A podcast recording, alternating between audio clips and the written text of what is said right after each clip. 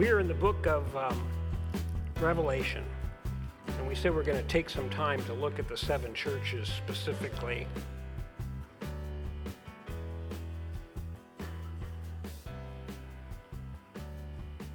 Um, some of you have read through. I gave you the homework and you read through, and some have told me that you can't do it in a half hour.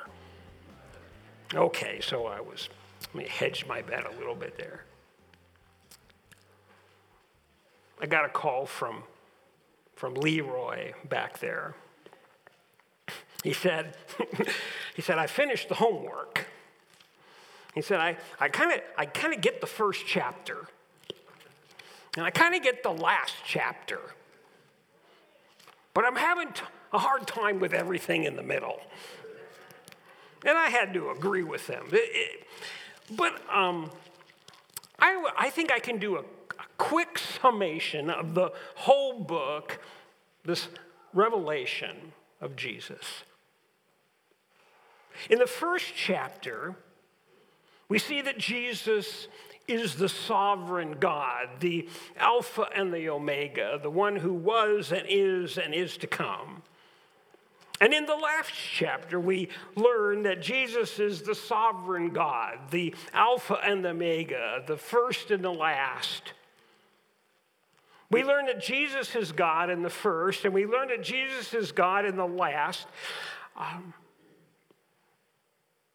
we learn that all things started with him in chapter one, and all things will end when he wins in chapter 22. And in between that first chapter and that last chapter, all hell breaks loose. I mean, literally all hell breaks loose. So there you go. It's as easy as that.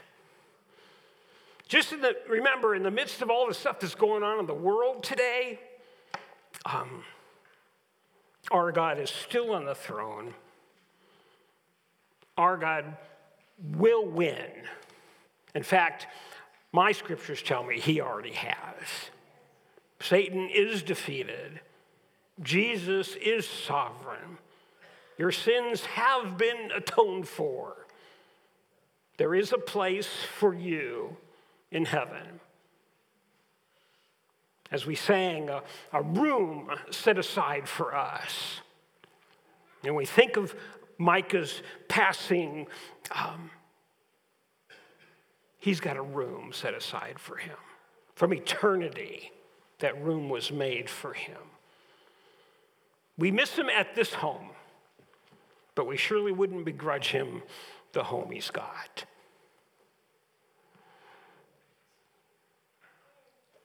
So we have hope. Revelation chapter 2. The first church you want to look at is the church of Ephesus. Um, as I was thinking through the passage, I was struck that and reminded that we here in America, if not, um, and I think Jim might agree with me, um, we live in a, whether it's in America or in Europe, we live in a post Christian, uh, post Bible centered world. Used to be that we were kind of at the center of things. And now we've been pushed to the periphery and beyond. The good news is the church always seems to work best on the periphery. Not when we are in the center of town with the steeple, but from the outside looking in. But we live in a post Christian society. We can't expect the culture around us to look like us, it just does not. We can't expect it to act like Christians because they are not. They don't know this book anymore. The scriptures tell us that we are a peculiar people. You are all really odd in our world today. The world can't understand while you are in this room.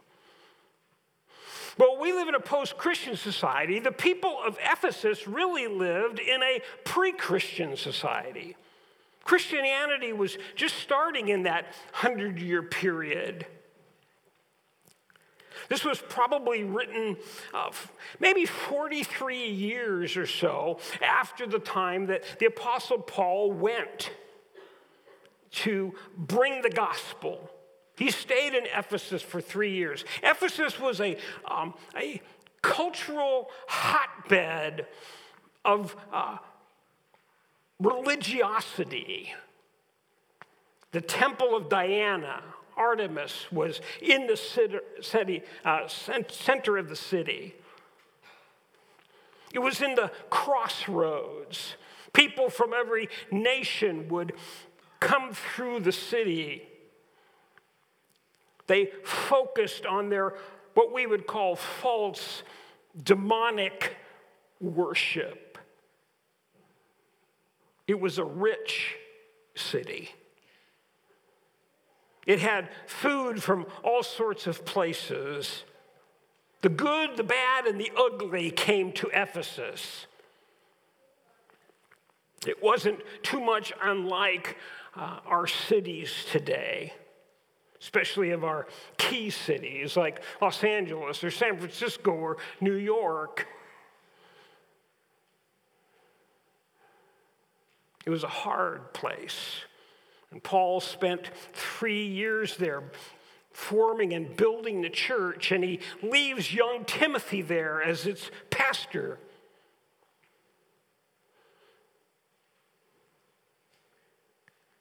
The, the, the temple of Diana was all off, already set aside as an asylum for criminals. If you were a murderer and could get to the temple of Diana, you were safe. So you can imagine the type of populace that made up Ephesus. It was a tough place. And in the midst of Ephesus, this place that really doesn't know Christ at all, there was a church. And Jesus tells John to send a message to the angel of the church in Ephesus. And uh, that word angel simply means messenger, and sometimes it refers to a heavenly messenger. It can often refer to just the messenger. Even here, we would say the, the pastor. Uh, Jesus saying, I want you to send a message to the church, to its leadership, to its pastor, and yes, to its angel as well. This is the words of him who holds the seven stars. Remember the, the spirit, the angels there, and who walks among the seven golden lampstands. And those lampstands we read last week refer to the church. In verse 2, he says, Jesus speaking here, I know your works, your toil, your patient endurance, and you cannot bear those who are evil. But you have tested those who call themselves apostles are not, and you have found them to be false. I know that you are enduring patiently and bearing up for my name's sake, and you have not grown weary. The church in Ephesus was a great church. It fought against evil. It found out false teachers and put them aside. They were patient, they endured, they had not grown weary in the work.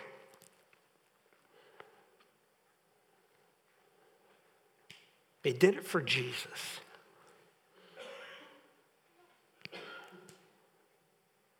But, Jesus says, I have this against you.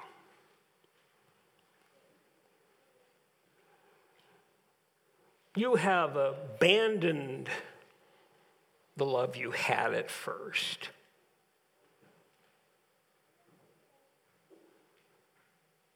You have abandoned the love you had at first. Now, often we see this and said they left their love for Jesus. But that's not what Jesus says here. He says, You abandoned the love that you had at first. And the word there is that they abandoned that work. He will go on later and he will say, um, Remember where you have fallen from, repent, and do the works that you did at first. We have to ask ourselves the question what are the works that Ephesus, the Christian church in Ephesus, did that they have moved away from? And I'm going to uh, submit this to you that they stopped loving people. You remember God's command. We've looked at it often. You shall love the Lord your God with all your heart, with all your soul, with all your mind, with all your strength. And you should love your neighbor as yourself. Jesus said in his prayer in John 17, he says, Father, may they be one. May they experience our love. May they experience that love in the midst. And as they love one another, the world will know that I am sent. You see, loving one another, both inside the walls of the church and outside of the walls of the church, is one of the greatest evangelistic tools that the Holy Spirit has given us. And when we stop loving each other, when we stop loving the people afterward, outside the walls, and I'm hoping it wasn't something I said. But anyway, um, if we stop loving those people, they start to look at the church and find all of its faults. So Jesus is saying, I want you to return to that love that you had for your for each other, that love you had for those outside of my family.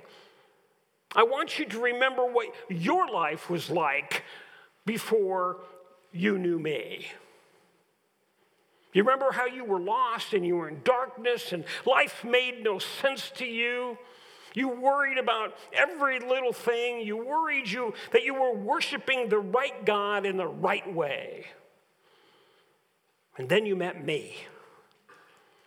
And your sins were forgiven and your life was changed and I filled you up with my love. Remember that you weren't so hot before you met me. You didn't have it all together. You weren't the best thing. You were, you were fallen.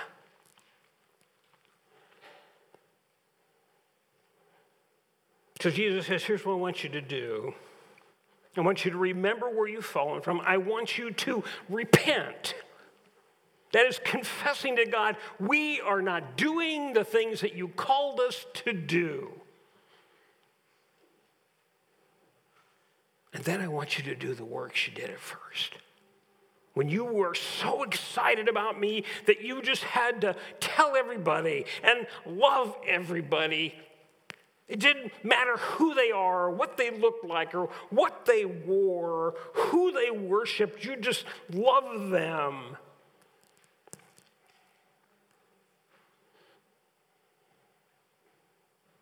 Jesus says, if you don't.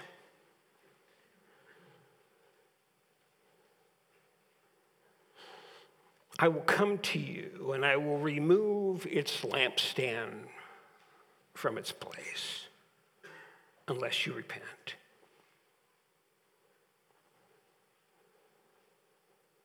Now, I don't think that Jesus is saying here you'll lose your salvation. But I do believe Jesus says, you will lose your effectiveness. That salt and light that I said you were, the light will go out. You will lose your effectiveness. In this great city which I placed you. Um,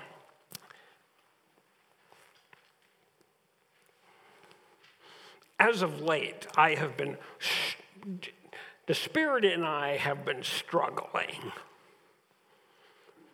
I'm waiting for him to put my hip out of place. we, we've been fighting about what I'm supposed to be doing, where I'm supposed to be, what does God want for me? Is, is what we're doing here the best thing that we can do? And what is my place and what is not my place? And lots of questions.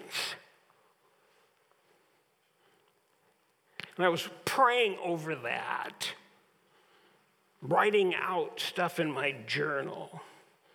And you can tell how uh, tough things are by how scribbly the writing gets. It starts out really well, and by the end, you can't read it.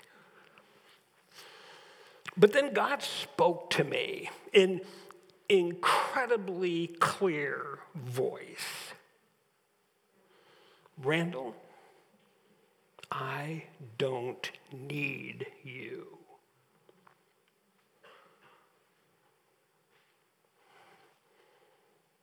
Get out of the center. It's not about you. I don't need you. Randal, I can take you out of the picture and my kingdom will still be established. My will will still be done. I will be no less God.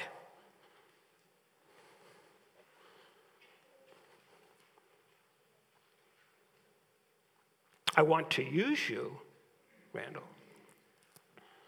I can use you.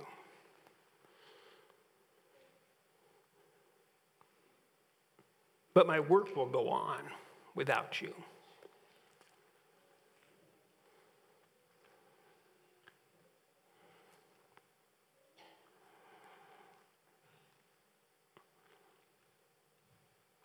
Here's the, here's the hard thing for us, church.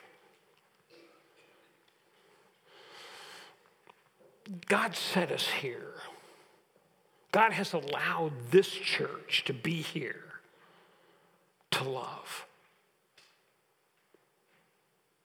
To love not just one another in this pew who loves to have fellowship together, but loves the people outside, the people who, who um, dress differently than you, the people who stand culturally apart from you. The person who, um, whose sexual preferences are different than you.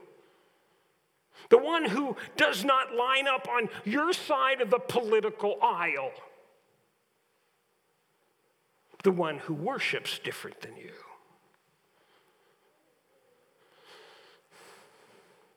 As Jesus talks about here, he kind of sums them up, I think, in this name the Nicolaitans. And nobody has the foggiest idea who these people are. The people of Ephesus did, but nobody wrote that down. But it's interesting what Jesus says. He says, and yet, even though you have stopped doing what you had done at first, Yet this you have. You hate the works of the Nicolaitans, which I also hate. And we say, see, God hates people. He hates the sinners who stand uh, condemned against him, and therefore we should too. But please notice what Jesus says and what he doesn't say. He says, I hate the works of the Nicolaitans. But nowhere does he say he hates the Nicolaitans. He can't. He loves them. He died for them. He has still given them time to experience his love, to repent and come before him.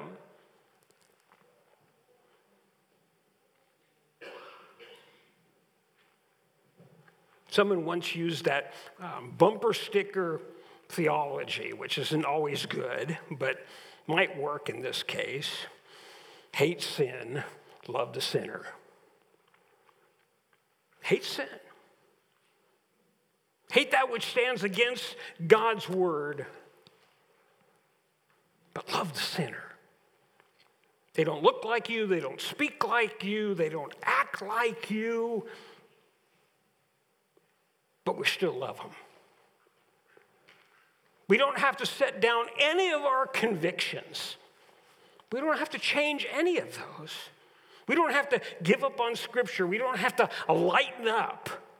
No, we can hold to the traditions, to the convictions of Scripture and still have compassion.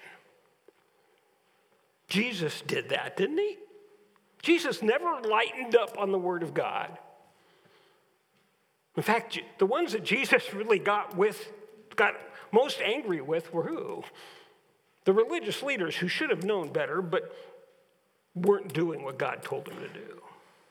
But he loved the woman caught in adultery. He loved the woman at the well. He touched the leper. He went to the unlovely. He went to the messy people.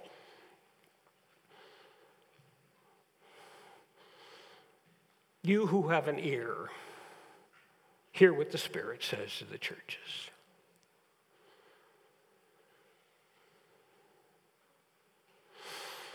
Um,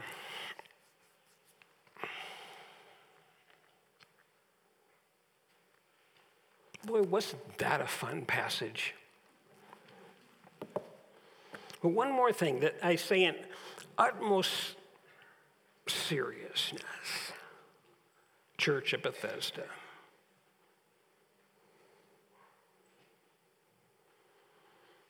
God doesn't need you.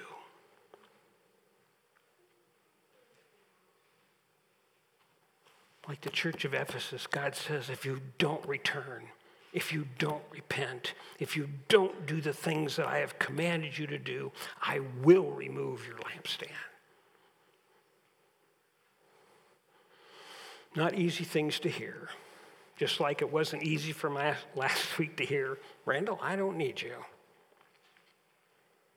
But, Randal, I want to use you if you remember where you've come from and repent of your sins and do the works that I called you to do, works that you did.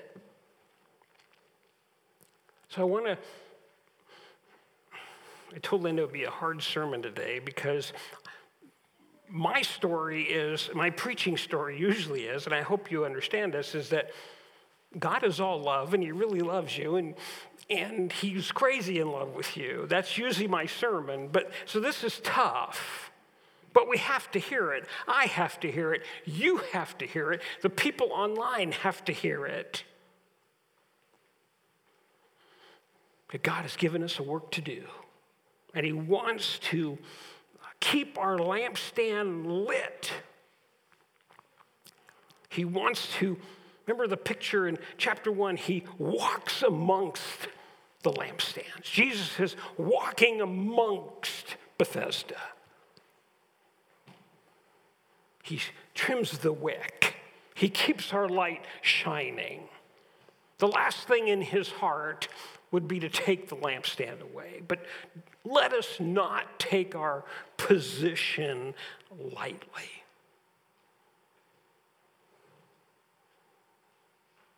The church is not about you.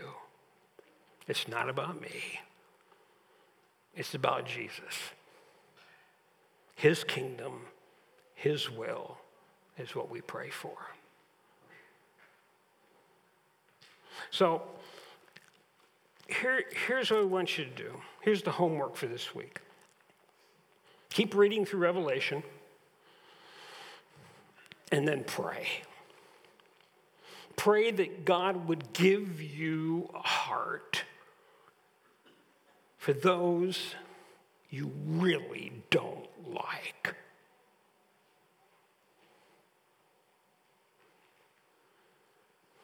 And we all have them.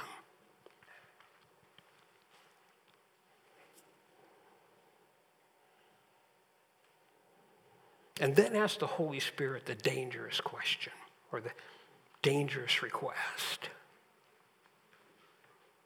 Put me in situations, Holy Spirit, where I have to love them.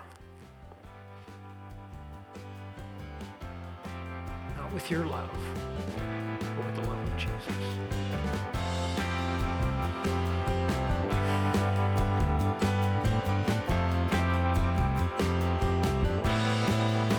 Hope you've enjoyed today's message. If you would like to know more about Bethesda Church, you can check us out on the web by going to our website, which is BethesdaMB.org. That's Bethesda, M as in Mary, B as in boy, dot org. Or check us out on Facebook by searching for Bethesda Church of Huron. Have a blessed day.